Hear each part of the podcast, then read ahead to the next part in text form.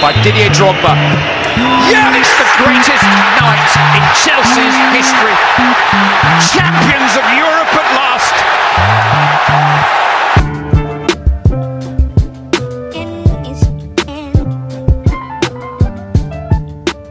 Hey guys, welcome back to another episode of the Fulham Road podcast.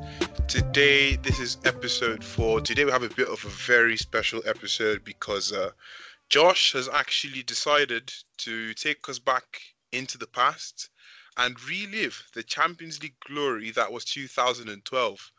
But before we get into that, we're also going to be talking about the game that just finished literally minutes ago, the Chelsea versus Salzburg game. And we're also going to be talking about the Eden Hazard slander on the timeline.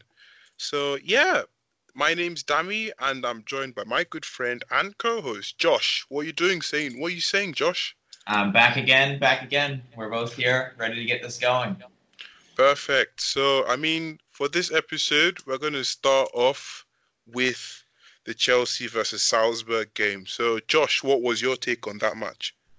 Well, for me, the first half, I'm going to break it down because for me, we started playing much worse when all the subs came on.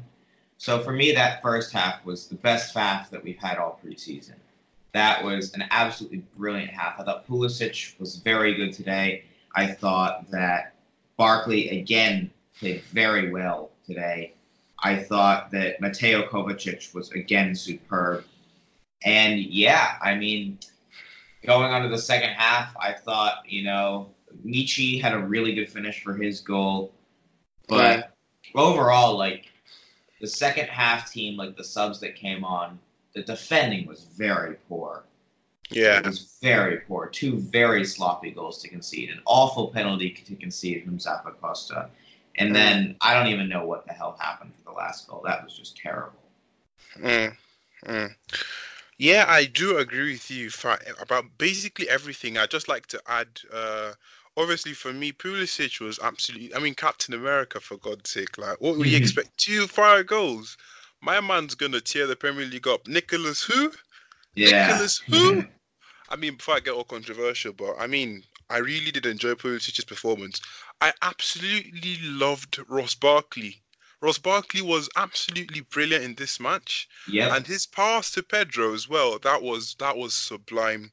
also, his Absolutely pass sublime. to Pulisic, his two assists Yeah. were amazing. They were absolutely magnificent in my opinion. But uh, yeah, those were the two major good takeaways from that match for me. I mean, I think overall the first half squad was really good, but god damn the defending.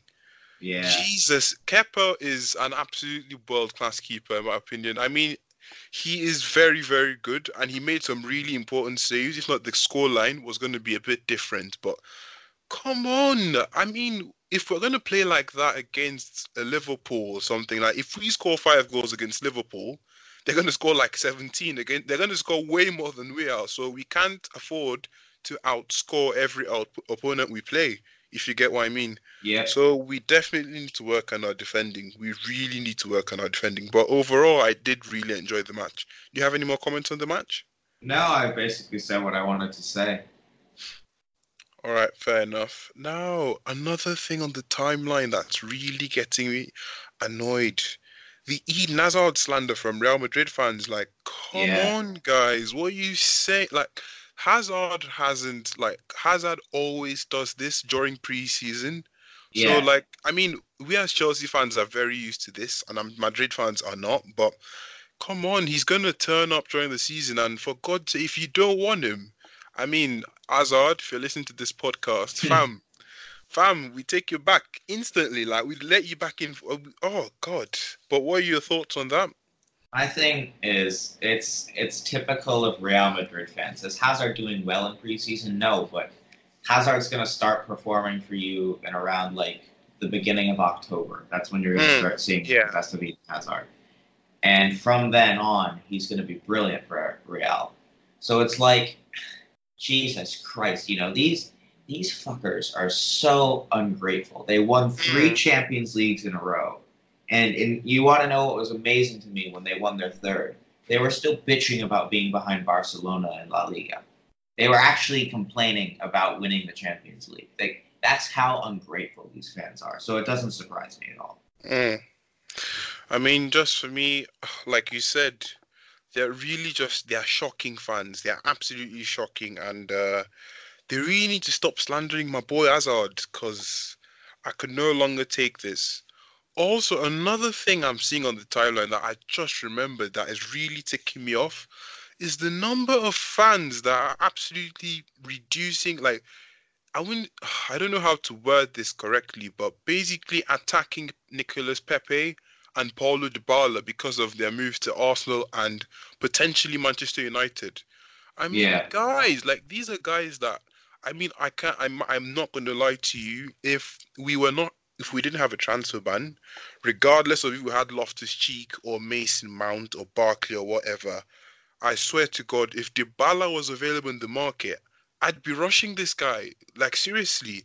No, I wouldn't. I, I, mean, wouldn't. but this is personal. I mean, personal. Oh, my personal. opi- I absolutely love Dybala, and but even if you don't like Dybala, the point I'm trying to get across is these are world class players, and just because they're not signing for your team, it doesn't mean you should attack them. You get what I mean? Yeah.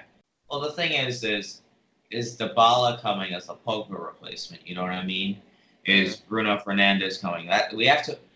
We need to just you know sit tight and see how everything shapes up because you know United have been linked with Bruno Fernandes for two months now and they still haven't gotten through the door.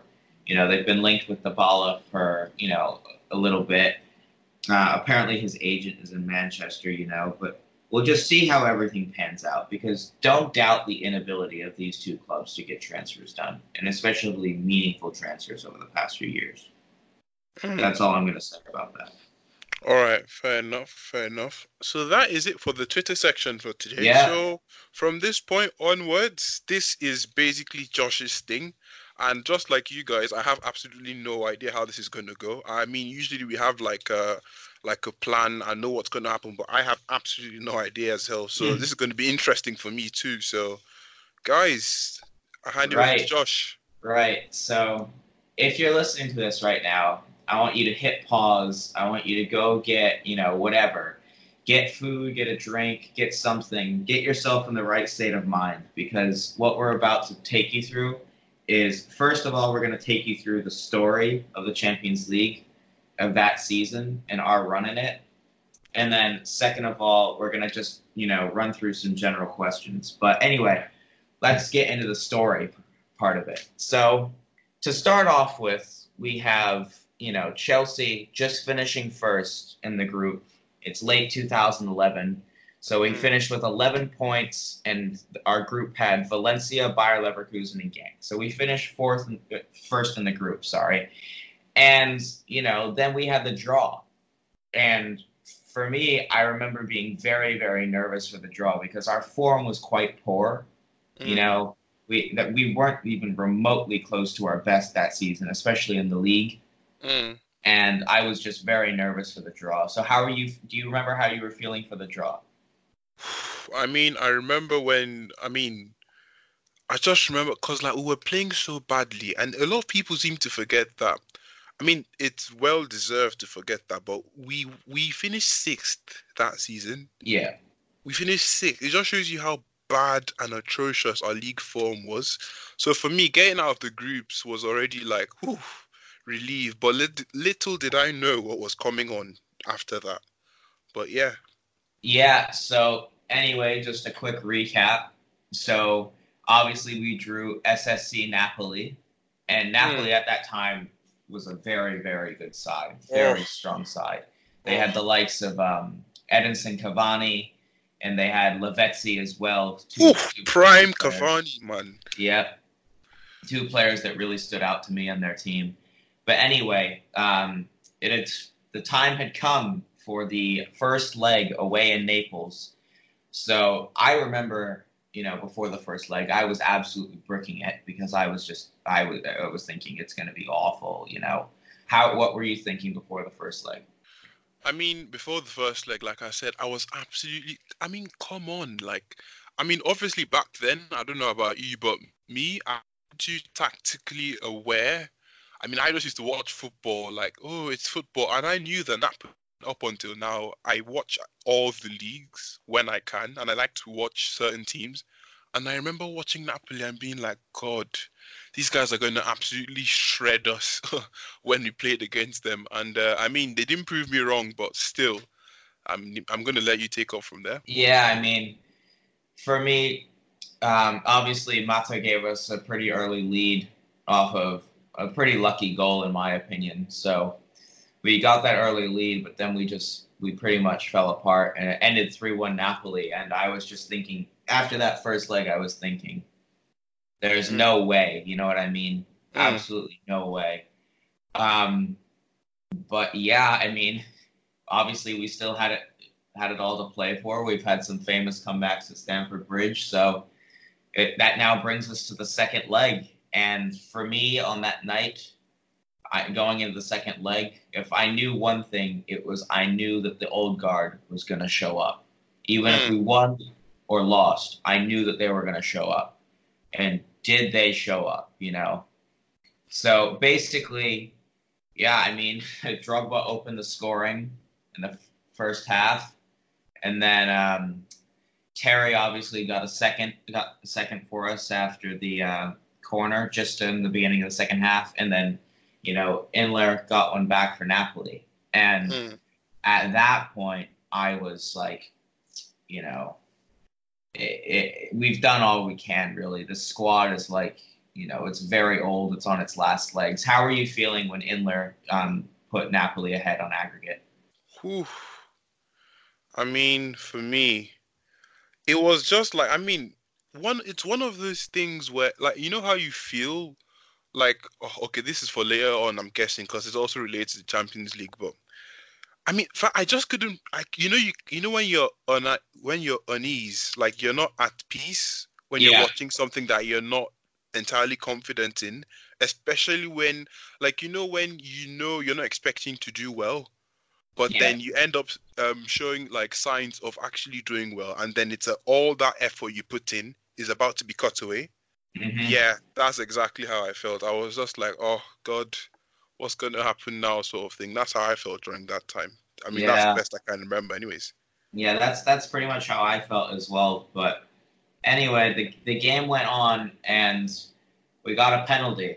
And of course, you know who else put to take it than Frank Lampard.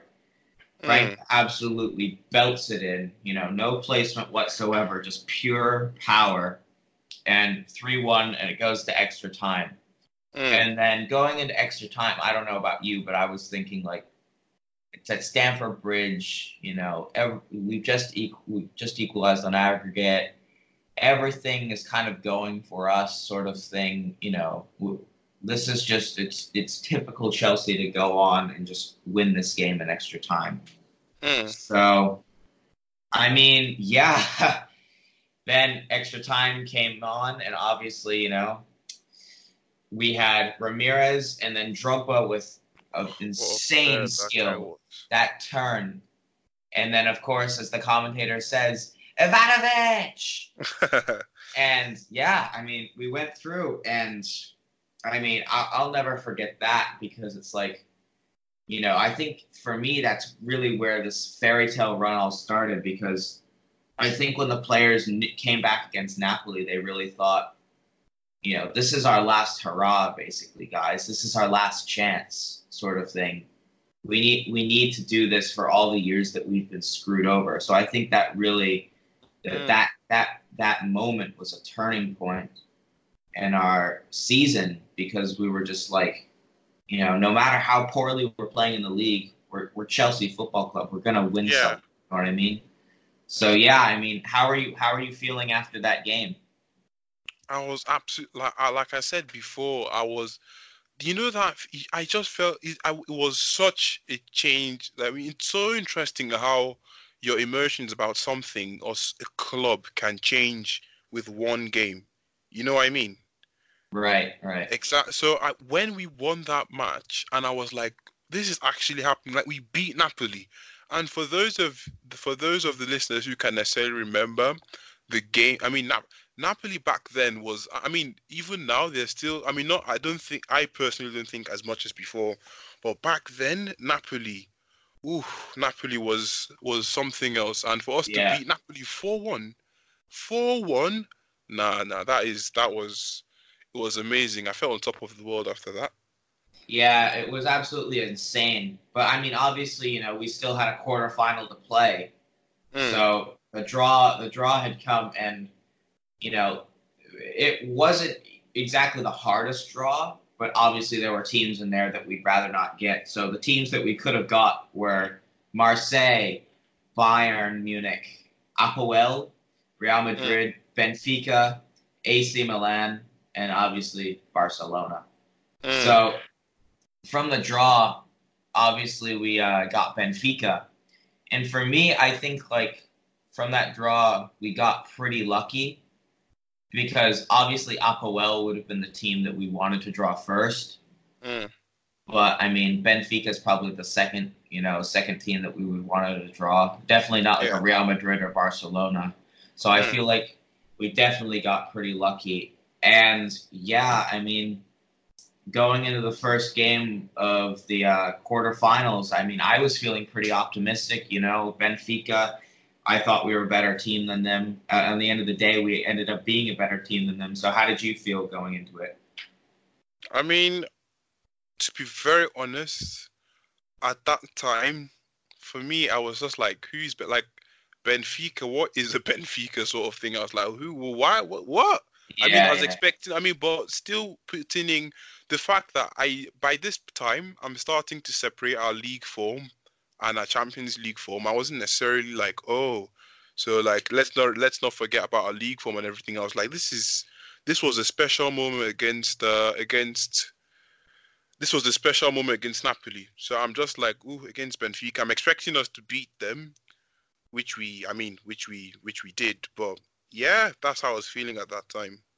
Yeah, I mean, for me, going into the first leg and going into the tie overall, I was I was pretty confident. I thought that we would definitely get the upper hand on Benfica, and you know, first leg went really well for us away at Benfica. We we ended up winning one 0 you know, thanks to a late Solomon Kalou goal, and really we came away with what we needed: a clean sheet and an away goal going back to the bridge. So mm. every everything was poised for us. You know, everything was poised for us to, you know, win that second leg and carry on into the semifinals of the Champions League. So, Mm. I mean, going into this uh, second leg, obviously, I was I was still confident. You know, the Mm. same way I was going into the first leg. Were, were you uh, sharing the confidence that I had? Do you think? Oh, definitely. I mean, we had beaten Benfica 1 0. Like, basically, the odds were stacked against Benfica. Right. So for me, I was just like, come on, like, this is like, we, we played away, we beat them away, we scored a goal. So, like, we just, I mean, yeah, we could literally have defended that and then they wouldn't have been a problem. You get what I mean? Yep, definitely. So I mean, with the second leg, I mean, you know, we, you know, we went up one 0 thanks to a Lampard penalty again. Um, Yeah. And then Benfica had a man sent off before halftime as well. So I mean, when that happened, I was pretty much thinking, okay, tie is over. We're in the semifinals, Mhm. sort of thing. Now that Um, you say this, sorry to interrupt, but I remember this game very vividly as you Yeah. describe it. Yeah, carry on though. Yeah, getting to my favorite yeah. part. And then, I mean, obviously, um, Benfica had a late equalizer, and I was thinking, what? Like, surely not, you know? And then, but luckily, Meireles stormed down the end of the pitch, Oh, that and goal. that finish, that I can never ever forget the celebrations as well. God. I know.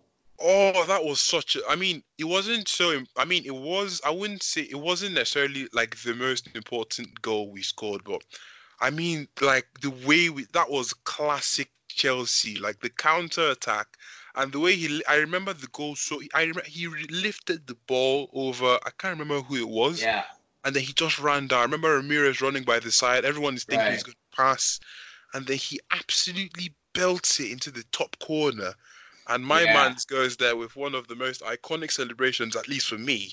That Yeah, was definitely. yeah. Oh, that's yeah, that's that celebration. You know that, especially in front of the shed, like last minute, it was just it was insane. It was such a great memory. You know, obviously this this whole campaign was, you know, such a great memory. But that one really, really stands out just because of the way how, like how you said, it was so typical Chelsea and Mm. how everything was going. You know what I mean? So, yeah, I mean, after he's done that, you know, everyone's obviously leaving the bridge. For me, I, I've, you know, just turning off the TV pretty much and trying to process the fact that we're in the semi-finals of the Champions League.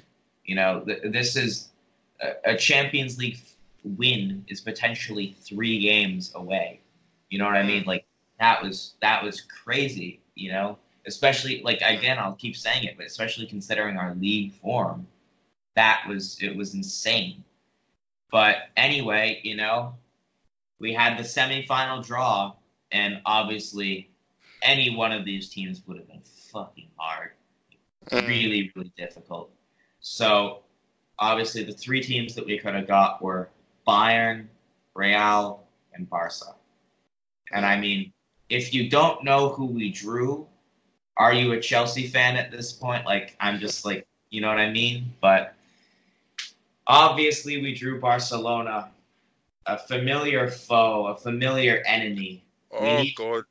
We needed to settle that beef from three years ago, the three years prior, sorry. And yeah, I mean, how are you feeling when we drew Barcelona?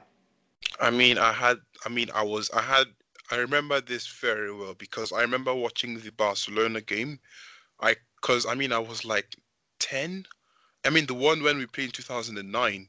Yeah, I was absolutely gutted because I mean I had just started playing football and everything. So for me, I was so disappointed. So when we got Barcelona in the semi-finals, I had this, you know that uh, you know when you have this feeling of revenge and you have the chance to. I mean, obviously I was very afraid because I mean I mean that was prime Messi, wasn't it? That season, 11, 12. yeah.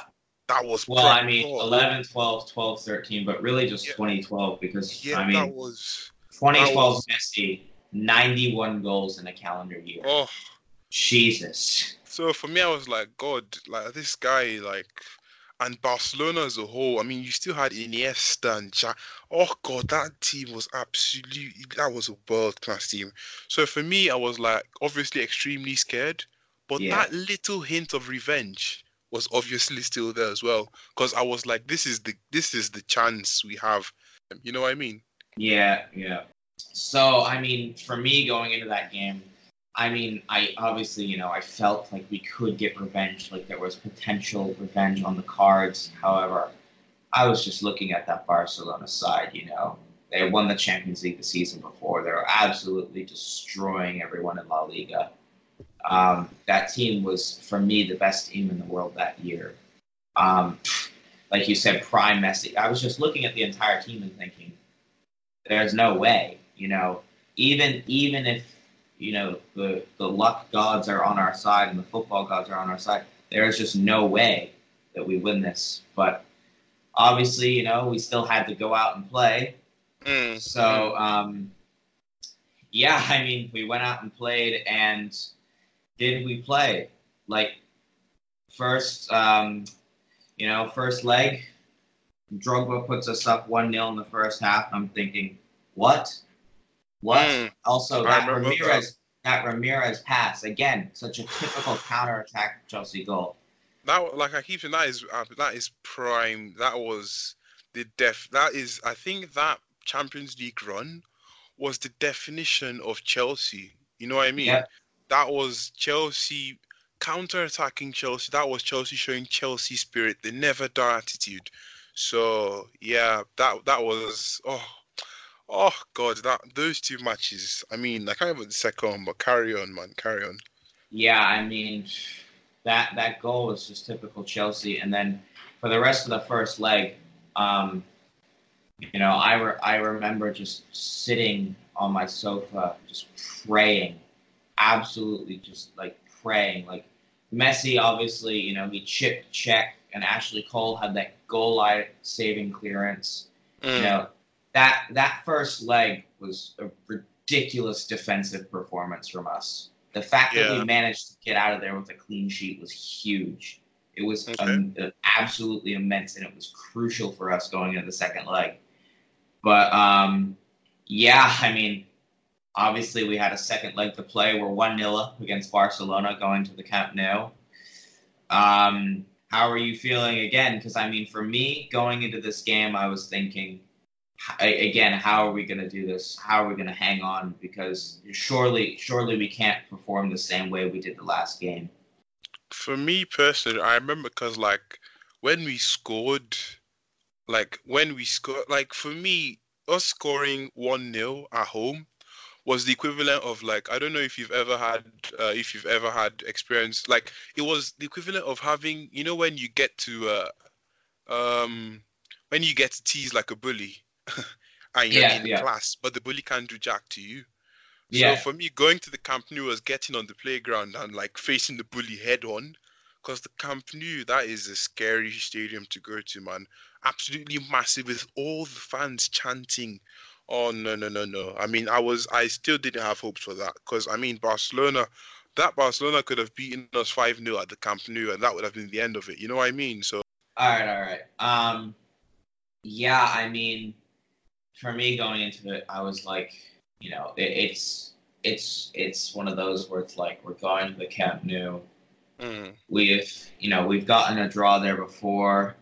Um, yes, it's just one of those things where it's like, are are we gonna be able to pull off a result here again? You know what I mean? Are we gonna be able to show the Chelsea spirit, like you mentioned? Are we gonna be able to do all these things? And I mean, going into it, I was just overall, I was just absolutely bricking it. And Mm. I remember for the second leg, have you uh, seen that video online of uh, the Chelsea pub going mental with, when Torres scored the equalizer? I saw that. I mean, Yeah, like that match. You, see, look, the thing is to show you how ridiculous that match was. I had a relative, an aunt, who told me.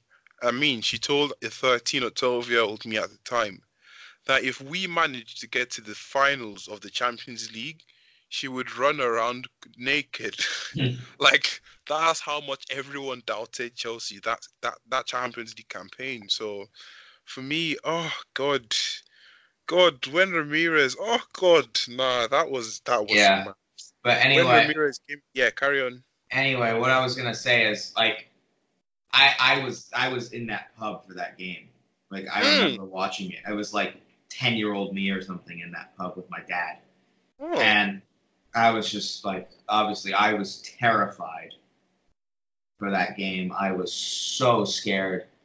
Um, but I mean, obviously, we're gonna have to get into it. So, you know, Barcelona before we before we knew it, before we could uh, catch our breath, Barca was up two 0 and Terry Mm. sent off. And at mm, that point, I'm thinking, there's Game no, over. there's no fucking way, game over. mm, But then our current manager, probably our best player of all time, pull on a Mhm. Chelsea shirt, Frank Lampard, plays one of the best passes I've ever seen in my life. hmm, The way it cuts out three players, the way he's playing it off balance, he plays it through to Ramires, and that chip, my God, I remember thinking, eh, okay, there's no way we don't go through to the final now. It's our destiny. Everything, everything has been thrown against us, and we're still finding a way. We're still somehow coping, like barely. We're holding on by the like string of our teeth, but we're holding on. And I rem- remember thinking when Ramires did that, like, all right, we basically, you know, get to halftime, get to halftime. Mm. We got to halftime. Then obviously, you know, we have 45 minutes to defend for our lives against probably the best attacking team in the world at that time. mm. And my God, uh, you know, defensive performances are a theme of this Champions League run, but Yeah, yeah. that defensive performance in that second half, it was partially luck.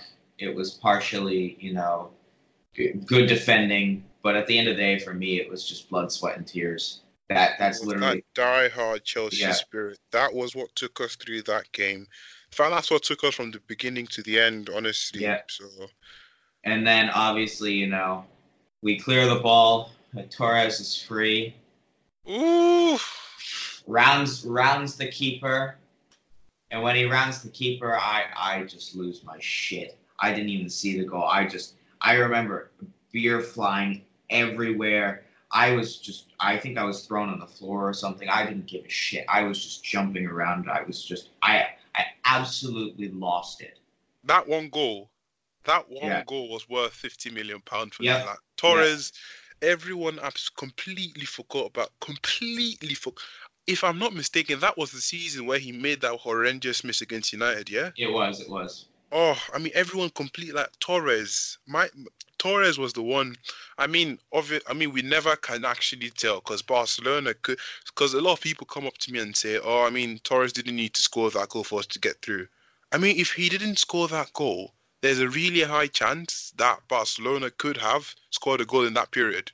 You get what I mean? Last So few Torres- minutes, we were on our last limbs. You know what I mean? Exactly. So that was one of that was a very critical goal, very memorable. The way he ran and then rounded uh, was it Valdes, Yeah, and then yeah, just slotting the back of the neck. Can't forget that. I remember I cried from excitement. That was one was wonderful game, and also all my uncles there, Arsenal fans, fucking nonsense. All of them were just like making like, oh, I mean, everyone was like trying to get Barcelona to win and everything, but fam, imagine being a 13, 12 year old boy in the midst of older men and then your Yeah. team scores. I mean, obviously, I had to dumb down on that celebration. If not, I'm gonna get my ass kicked in it. So, like, yeah, that was that was that. That's my memory of that goal. But that was yeah, that is one thing I have.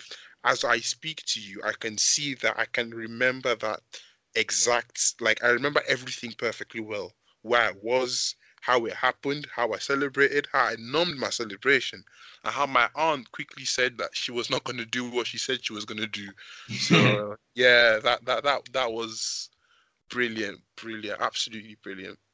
yeah. I mean, I I just remember being out in um, on the Fulham Road. Funnily enough, the name of our, the name of the podcast. But I remember being out on the road afterwards and just uh, you know traffic was halted. Everyone was celebrating. I mean, Chelsea Football Club was back at the Champions League final. You know, we had um, you know given Barcelona what they deserved from three years ago, and it was really everything was like we've come too far to fuck this up now. You know what I mean? We've t- come too far. We've worked too hard. We've put run too far. We've done everything, and now we're in the final against Bayern Munich. And may I remind you that this is Bayern Munich with pretty much prime Robben and Ribery. Whew. That's it's a in in their home stadium in Munich, you know, and we're gonna have to go there and win. And I'm just thinking, like at this point, for me, I was like, we've come too far to lose this now. We've come too far to lose this now. Was that how you felt?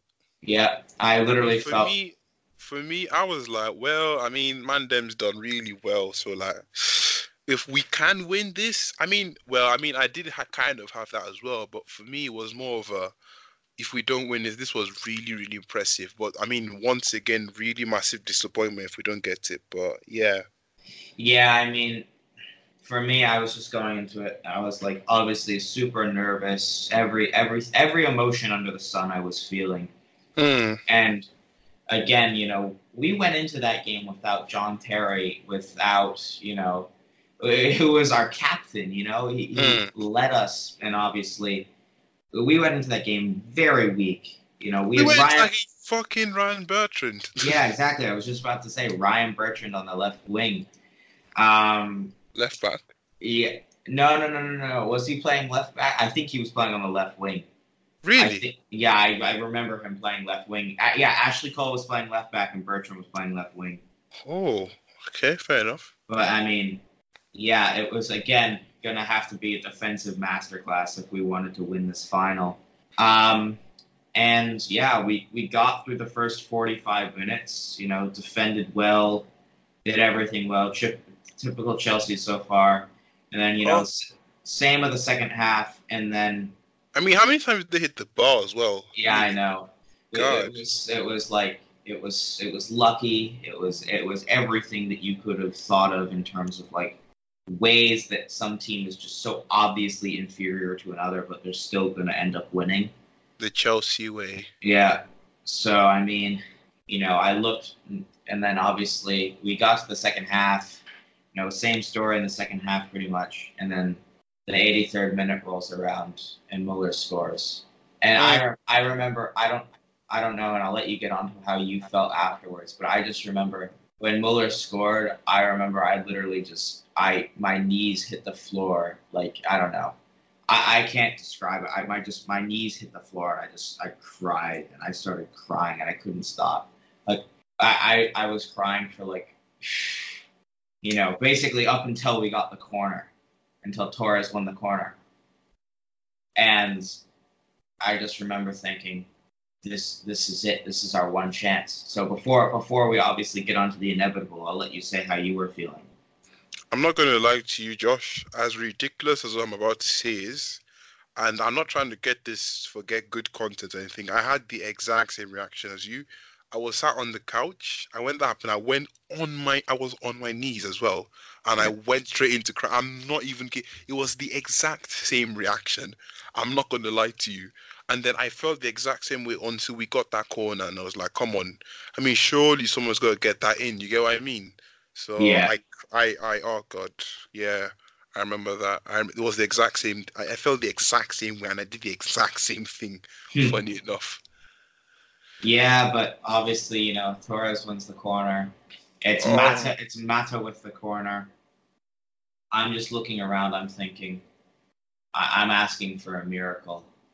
Mm. And then, of course, you know, my favorite player of all time, um, Chelsea legend through and through, the best striker this club has ever seen, Mm. Didier Drogba. My God, makes that near post run, connects with Mata's ball beautifully, bullet header.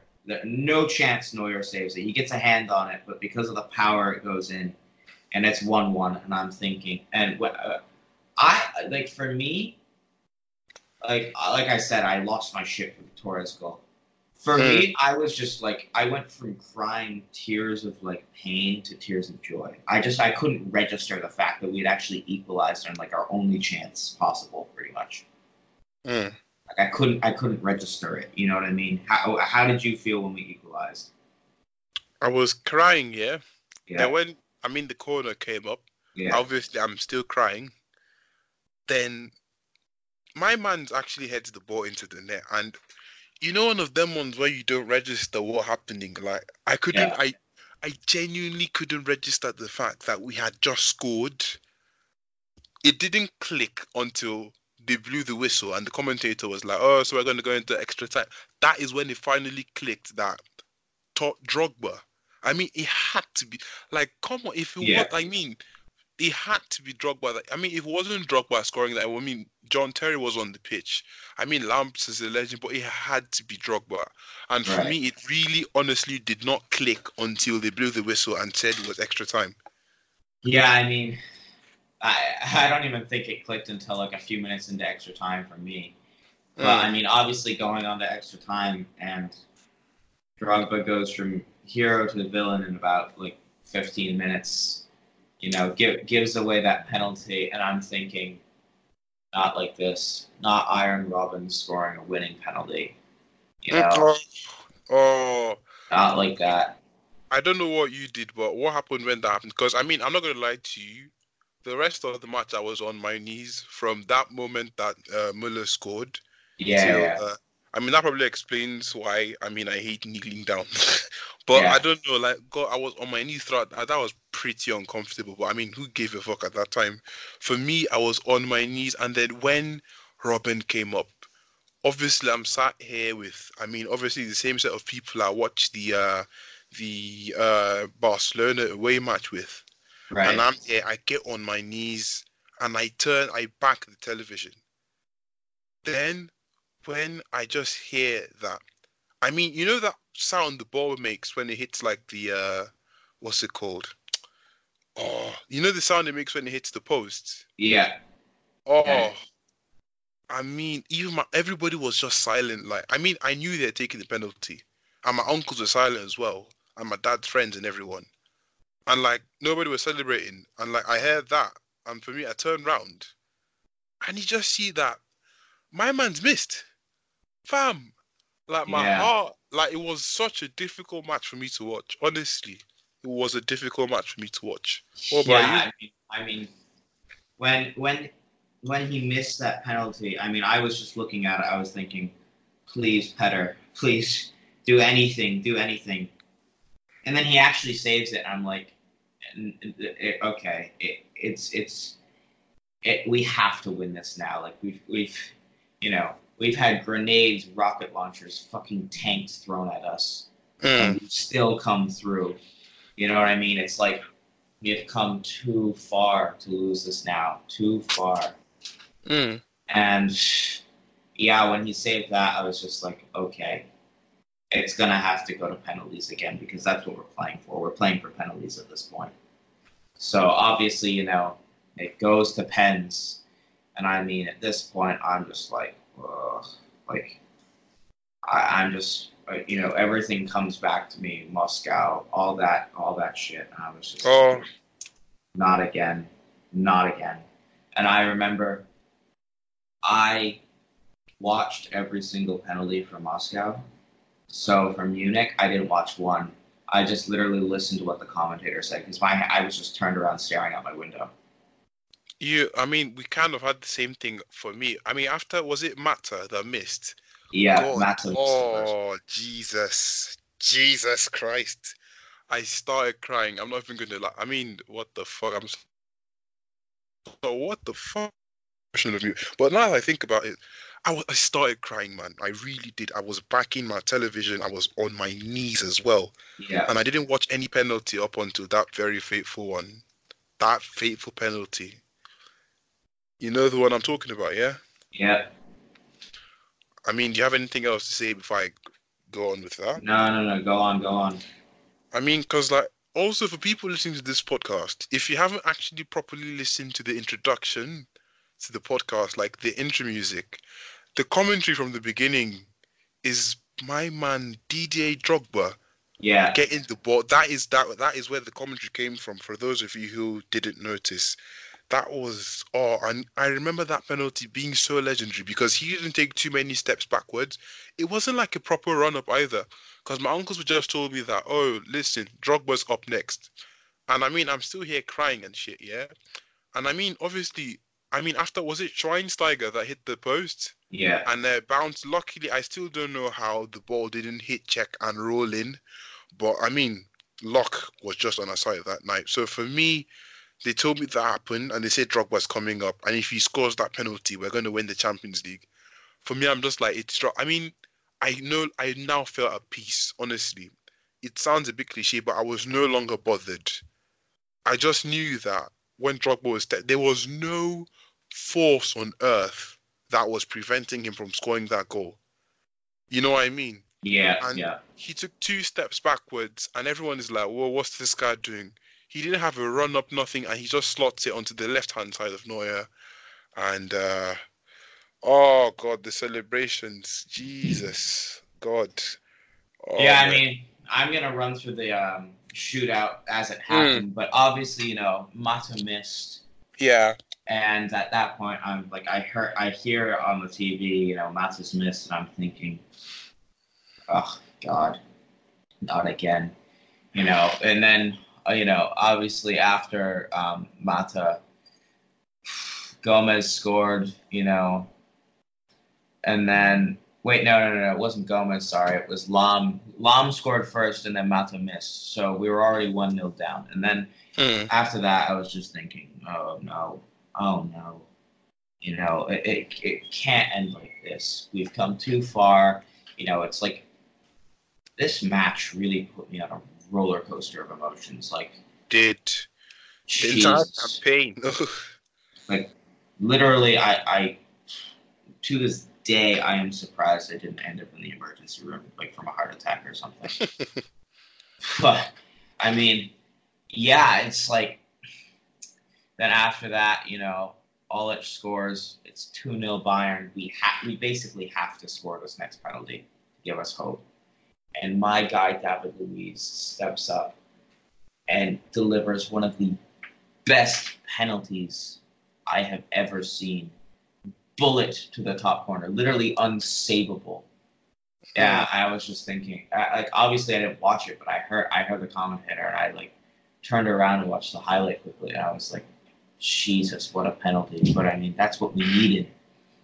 And then obviously, you know, Neuer v Cech. I'm thinking, come on, Cech, come on. It's Neuer for God's sake, come on. And Cech gets like a fingertip to it, and it goes, and I'm thinking, no, like, oh, why?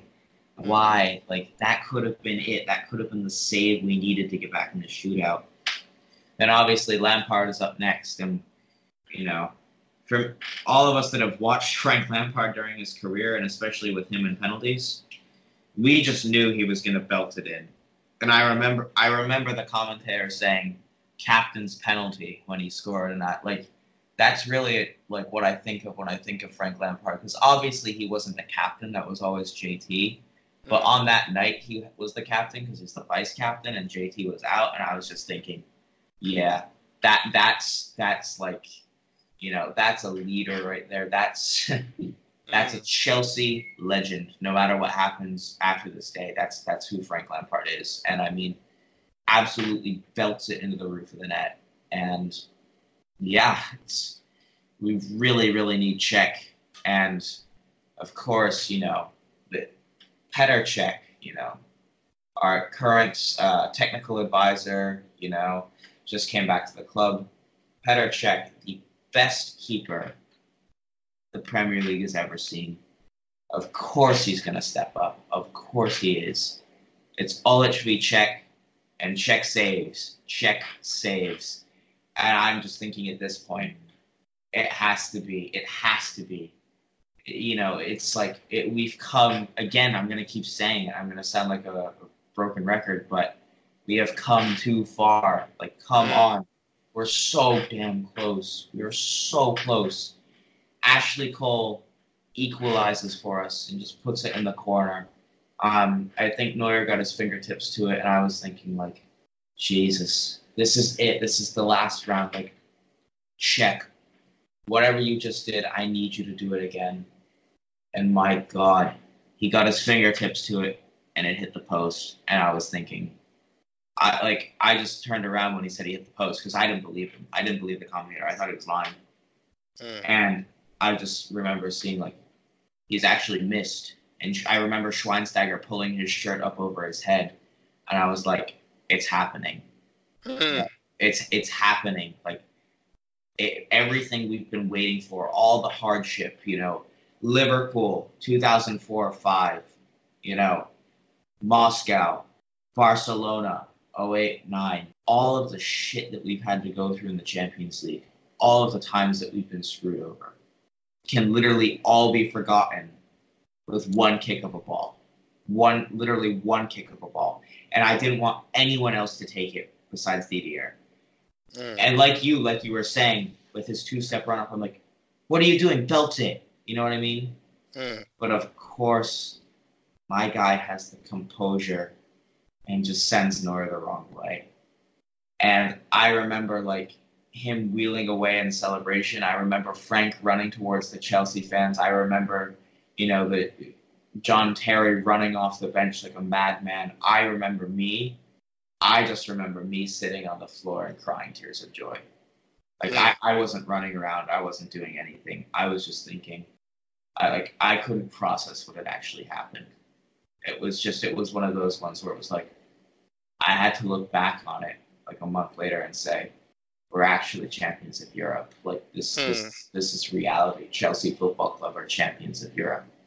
You know, and the phrase was coined this season, that season, but Chelsea Football Club, champions of Europe against all odds, you know. Hmm. And for me, that season, I mean, I, I highly doubt as a Chelsea fan I'll ever have a season as like fairy tale esque as that. You know what I mean? Like obviously we'll have I think in my lifetime we'll have better seasons than that. We'll have seasons yeah. where we're gonna come back and we're gonna dominate Europe again. And that will be satisfying and it will mm. be absolutely amazing. But we're never gonna have a fairy tale season like that again. I think that mm. thing once in a lifetime. Yeah, yeah. So, I mean, the story the story is pretty much done. You know, we, we've Mm. told everything. Obviously, we won the FA Cup that season against Liverpool. That was great, but that that Champions League run was. It summarized Chelsea. It summarized everything that Chelsea is. You know, it, whenever you doubt us, we always find a way. we like throughout all the hardship and stuff, no matter how poorly we're playing, we will always find a way, no matter the players, no matter the team, no matter everything. Throw any variable against us. And that literally like showed, you know, what Chelsea is all about and why all of us are pretty much Chelsea fans Mm. down to it. So yeah, I mean, I, I think we've pretty much we've pretty much told the story. We've gone back in the past and we've you know, we we've got everything down. Now I think we should um, you know, let that settle, you know, just a little bit and then you know, now you know, obviously we've had a few seconds for it here. We've had, you know, probably about a minute since we've been talking about it, but Mm. now it's time to get into some general questions, I'd say, about that run. So, Mm. for you, what do you think was the most, most clutch goal? Clutch goal Clutch goal in the entire campaign. in the entire campaign. I mean, obviously, it has to be the header against Yeah. Munich. Yeah. It has to be the header against. Mu- I mean, there were so many clutch goals, but when, like, I mean, there. Were, I mean, you could argue. I mean, there's so many. I can see so many different arguments for this. You could say the Napoli, the Napoli match was a very. All the goals in that game were clutch because without that, we wouldn't have gotten to where we got to. I mean, you could have said the same for Barcelona as well. But come on, if you think about it, if Drogba did not score that goal, that would have literally been the end of it. You know what I mean? Yeah. So, I mean, it just has to be Drogba's goal for me. Yeah, for me, I mean, I, I, I totally agree. I think it has to be Drogba's goal. I mean, considering the circumstances as well, no one expected it. Like, literally our last chance. Hmm. and he actually like went and equalized. Like, well, it was insane, like absolutely insane. To this day, I still can't believe he scored from that angle. Like the way he has to like contort his neck to do that. You know, I know big words, but like, it, it it was insane. Like for me, yeah, definitely most clutch goal. Um, now we have. What do you think was the best goal of the campaign? So in terms Best goal. best goal in terms of quality. Oh, see, I'm not gonna see. Look, I mean, my problem with what you said now was quality. So if you hadn't said that, I was definitely going for because the that goal is the one goal I remember very, very well. I mean, aside from everything that happened in the final, Meireles's goal was oh the the build up, the the way he like. I mean, basically skilled that guy. I mean, some might argue that wasn't necessarily skill, but lifted the ball over him, and then my man could have passed to Ramires, and Ramires would have probably finished it off. But he decided to take it on himself, and he scored the way he did, and then celebrated. The combination of everything from there was absolutely sublime. But if I have to say best goal, it definitely has to be Ramires's chip against Barcelona for me. Yeah. Lampard's wonderful pass. That was an absolutely gorgeous pass into Ramires. And my man just basically chipped him was like, Well, fuck you. I mean, I'm as chill as I mean, I'm so chill I don't give a fuck sort of thing. So and he got the job done with a, an absolutely I mean, what's the word? A very beautiful goal. Beautiful goal. Yeah. That's my that that's the my I think that was the best goal of the campaign for me. For me, the best goal of the campaign, I'm gonna have to. Um, I think it's really a tie, actually, for me. Mm. So I'm gonna say um, it's between two goals. So for me, the first goal is the Meireles goal. Like the Mm. way he just drives the whole length of the pitch, you know, kind Mm. of fakes the pass to Ramires and then Mm. slice, slices across the ball and puts it in the top corner. Like the way that ball moves, it's just it's it, like you said, it's beautiful. It's amazing. It's an amazing goal. But then the other goal that for me was a very, very good goal, like a very good team goal, was the Drogba goal in the first leg against Barca. Because Hmm. for me, I remember Lampard played a peach of a pass through to Ramires, and I just remember thinking that that's a great team goal. You know, Ramires and Ramires obviously squares it across the box to Drogba, who finishes it. But I remember like I just for me that's a very very good team goal and a very good goal of quality overall. So I'd say it's a tie between those two for me. Mm, I can, I totally understand. I mean, that's one of the goals that most people wouldn't necessarily choose, but I do understand what you're saying and where you're coming from. Right. Um, now we have a little question that's not really per- it, like it's obviously you know pertained to this run, but do you think that this Champions League run and all the games that we saw, especially the semi-final and the final, do you think that those are the best consecutive defensive performances of all time? I mean, those defensive performances for me, that was uh I mean, oh, I'm not gonna lie to you. I think our defensive, our defending that those games was just above. I mean, it was that was a combination of really, really, really supremely lucky defending, like absolutely lucky defending, because all we literally did was sit back. It's basically how all these teams in Premier League defend now. We sat back and just let them take shots and there were some times that Munich absolutely dismantled that defense and they just probably hit the bar or something. So I really, I mean, just, I mean, at the end of the day, you can call, it a good defensive. I you can't really call it a good defensive display, in my opinion. I mean, obviously they are very memorable, but I mean, on a regular, you can't get those kind of defenses on a regular day because of how much luck was involved.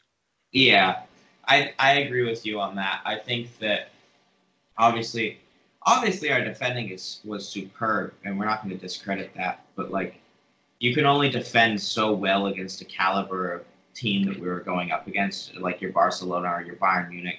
And obviously luck played a big hand to it. So for me to answer the question, I wouldn't say it's the best consecutive um, defensive performance of all time, but I would say that it's obviously a sublime um, defensive performance, like Mm. through, throughout. Um, all right. With that being said, that brings us on to favorite moment. So, what was your favorite moment of the entire campaign? My favorite moment, Yeah, I mean, besides winning Champions League.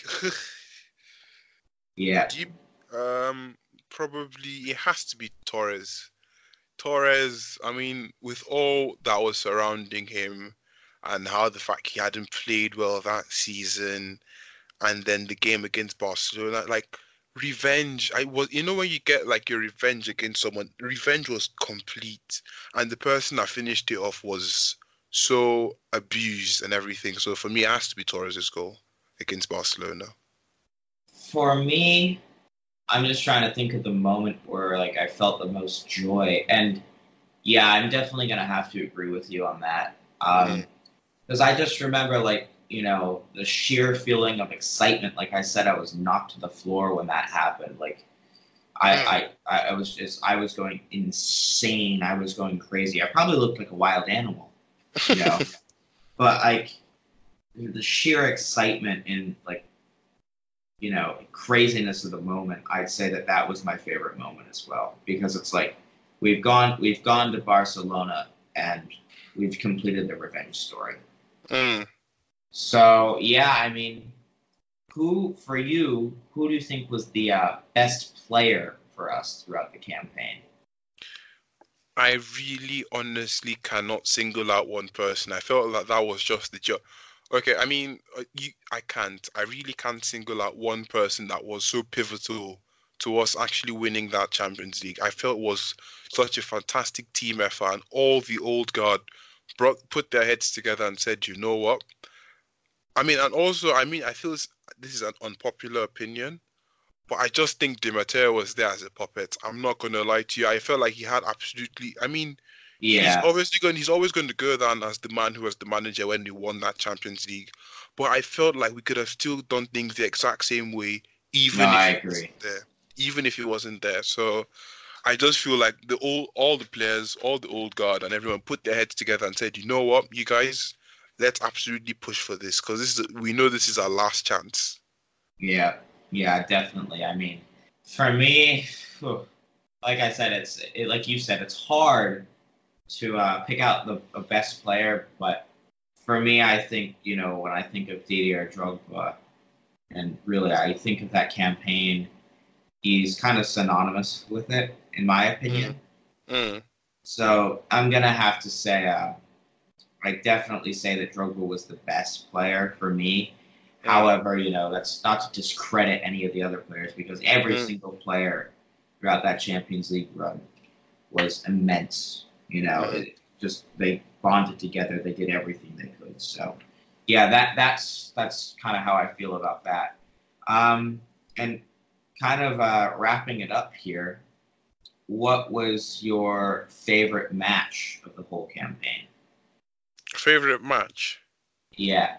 Uh, in what sense exactly? What exactly? What sense do you? Well, however, however you want to interpret that. So, like best quality, you know, best shithousery, if you want to say, um, you know, anything. However you, however you'd want to interpret that. It's a pretty broad question, which just leads for a pretty broad answer. Mm, I mean, if you're going to talk about in terms of entertainment and uh, quality, I'd probably say the Napoli, uh, the Napoli match. But in terms of overall, I mean, once again, we're back to the revenge story against Barcelona. And obviously, I'm not going to go for the cliche uh, Bayern Munich. I mean, because that was obviously the match that decided it all. But my favorite match has to be the second leg against Barcelona. That match was it defined what Chelsea FC meant. It really did. That was the match that defined what Chelsea FC was for me personally. For me, I think it was the comeback against Napoli because it's like we've seen Mm. famous comebacks at the bridge before. Um, really, that was the only fame, the only comeback that we had at the bridge during that run. So for me, I would definitely say that it was um, that game, just because you know we we went two one down, and instead of putting our heads down, you know, and just saying, kind of just caving in, really the Chelsea spirit showed through like it always does, and we Mm. found our way back. And then obviously we went on to win the game. But like I said before, I really believe that when we went on and won that game, that that really gave the players a ton of confidence, thinking like, why not us? You know, why? Why everyone's doubting us? Mm, can mm. can we feed off of this? That sort of thing. So yeah, I definitely would say that that was my favorite match, just because I think it sparked everything. It really, it's it's the beginning of a you know memorable story. It's certainly one that I'm never gonna forget in my lifetime, and Mm. certainly some of the best months of my life. So I mean, yeah, just in terms of final thoughts, do you really have anything else you want to say on in terms of like you know the Champions League run? Anything you have thought about that you haven't said yet? I mean, I think I've said it all to be fair. I mean, that was just absolutely legendary. I can never forget that was it just really defined what Chel- I mean, it just that campaign when as we've done this, it just makes me remember what Chelsea used to mean. I mean, now we're trying to get all that done with the youth and that, but we haven't seen a Chelsea like that in years since that Champions League. I think it's been I wouldn't say down don't get me wrong, not downhill, but we haven't seen that type of Chelsea in years. Yeah, yeah, I definitely would agree. So, I mean, yeah, in terms of my final thoughts, like, you know, after after you know watching that run and reliving it, I just think, I don't know. I find like you know it's one of those things where it's like you know, say you have a bad day or something as a Chelsea fan, you can always just go like search highlights of any of those games and it'll make you happy. Mm. You know what I mean? I just feel like it always serves as something to like look back on and say, you know, no matter how bad we're playing, like eventually, you know, we're gonna get back to this level. And for me, we it wasn't even like we weren't even that good that season. It wasn't. It was just, you know, it was what we deserved after all the years of hardship. It's like obviously now for modern day Chelsea, it's about really getting back to the team, the caliber of like the 2010 league winning team. Like that caliber of team is what we need to get back. So yeah, I mean that pretty much wraps everything up. Um, uh, and in terms of like you know the the final segment, do you have anything in mind or? The final segment. Yeah. Do you have like any crazy questions to throw at me or? Oh, crazy questions. Hmm. Uh, what we saying? What we saying? Uh, I mean, I don't really have any at the moment. Do you have any, any, any, anything? Well, I the thing is, hmm, like I was thinking, um, the other day. I think I had one where it was like, um, yeah. I mean, I guess you know, if you could do, it's kind of a stereotypical one, but I kind of always find it interesting.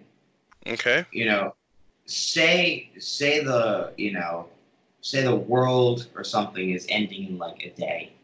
Hmm. You you can only do one thing. What is that one thing that you would do? Wow. That is a massively deep question that I have Yeah. absolutely never thought about. What is the one thing I would do? Huh. I mean, I'm gonna hear. I, I'm gonna have to think about this. What about you? What What's the one thing you would do? I'm trying to think, but I think the one thing that I would do is I. This is gonna sound a bit crazy, but I'd probably, you know, I I make sure that there was no person within like three miles of the new Spurs stadium, and then I just the get- uh, the new Spurs stadium. Okay. I just make sure there's no person there that can be hurt or injured, and I just get a bomber and I bomb the fuck out of it. That's- Wait. that- So I honestly, I just destroy the new Spurs stadium. That's that. That's probably what I do. wait. So let me get this straight. If the world was gonna end Yeah, and you had one more thing to do, it would be to bomb this Spurs stadium. like obviously, if there's people in it, then obviously not. You know, I, I, the goal is not to hurt anyone. That's that's insane. The goal for me, it, it would just be destroying that literal shithole. That that for me, that would be a great way to go out, in my opinion. Mm. Mm. Whew, one thing, you know, this is a question I've never thought of before. Like, Yeah. genuinely, I have never, ever, ever thought of it before. Yeah, I mean, I I just thought of that answer on the spot. I mean, I probably, given more time, I'd probably change my answer. But you know, for now, I'm gonna stick with it. Like, I, I can't really think of anything else. I mean, maybe like, uh, I don't I don't really know. Like, maybe maybe go to like a place that I've always wanted to go to. Like, I don't know, maybe like Thailand or like Asia, for example. I've always wanted to go and explore Asia something like that. You know I mean,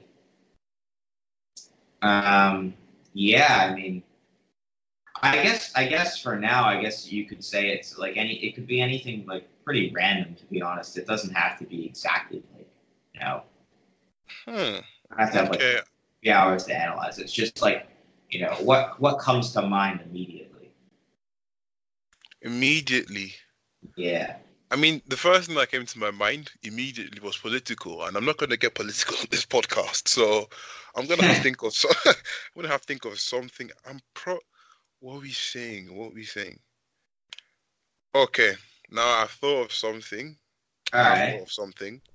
I'm probably going to get attacked massively for this, and you're probably going to be like, "What the fuck is this guy saying?" I am 100% certain. But hmm. for me, if there was one final thing to do, yeah. Oh no, okay. You know what? I'm I was going to say break a, a popular statue down and replace it with me and make sure that statue has on a massive plaque written on it, the sexiest man alive. But well, let's not break anything that I think I'm just going to get a massive statue of myself. uh-huh. And uh, yeah, so a massive statue of myself, get it built, and have the world's sexiest man to ever live written on it. where would where would you put it? Where would you put it? Whew, where would I put this? I mean, I probably put it. ugh, I mean, I don't. No, I'm not going to say that. I don't want to upset people. I'm probably going to put it. Uh, I don't know. Probably put it somewhere in London. To be fair, I don't know. Yeah. Right there in central London, smack in central London, something like that. Yeah, that's probably where I'm going to put it. And now that I think about it, I have an interesting question for you before we close up on the podcast as well. All I want to find out. So, do you have any role models? Oh yes, I definitely do. Um, Hmm. Well, obviously, being a Chelsea fan, you know, my main role model of my life has been like Didier Drogba. He's my absolute hero. I love the Mhm. guy. Um, he's my favorite Chelsea player of all time. But in terms of like other role models and people to follow, I mean, huh, I'm just trying to think like, I mean, like I can think of like other stories that inspire me. Like I don't know, like for example, like Nelson Mandela. I think that that he is definitely someone that you know inspires me because it's like for him, he was obviously in prison for so long, and to come back out and basically be the most famous person to be South African is Mm, you know, very, very impressive. Um, Mm. And it's obviously a shame that um, he died a few years ago, but definitely him. I mean, you know, I like. I definitely say him and Drogba as well because you know Drogba stopped a war as well. That's that's something that a lot of people Mm. forget. But I mean, I'm trying to think because I mean, uh, like I have a lot of people I look up to, but I don't really have like a lot of role models. And so I guess I'd say my dad as well. okay, I mean role models. I mean people you look up to, like you can do that as well. Yeah, I mean, I guess I'd say yeah, probably like role models. Like, do you mean like like famous people or like No, anyone at all. People you look up to generally. Yeah, I, I just I'd probably say those three. I'd say Mandela, Drogba, and my dad probably. Fair enough. Fair enough. I mean, I have an unorthodox. Li- I mean, I can't really think of a lot of people myself, but I mean, two people that at the moment I really do respect. Uh, number one, I'm sure you do. Have you heard of Helen Keller? Yeah, yeah, Yeah, yeah, I do respect Helen Keller. Honestly, I mean, what she did, considering her situation, was absolutely amazing. And another person I'm actually I really have much respect for is Jay Z. I know Mhm. it's a bit, it's a bit of an unorthodox one, but like I've as I've gotten a bit older and I re-listened to some of the stuff he sang a couple of years ago, rapped on.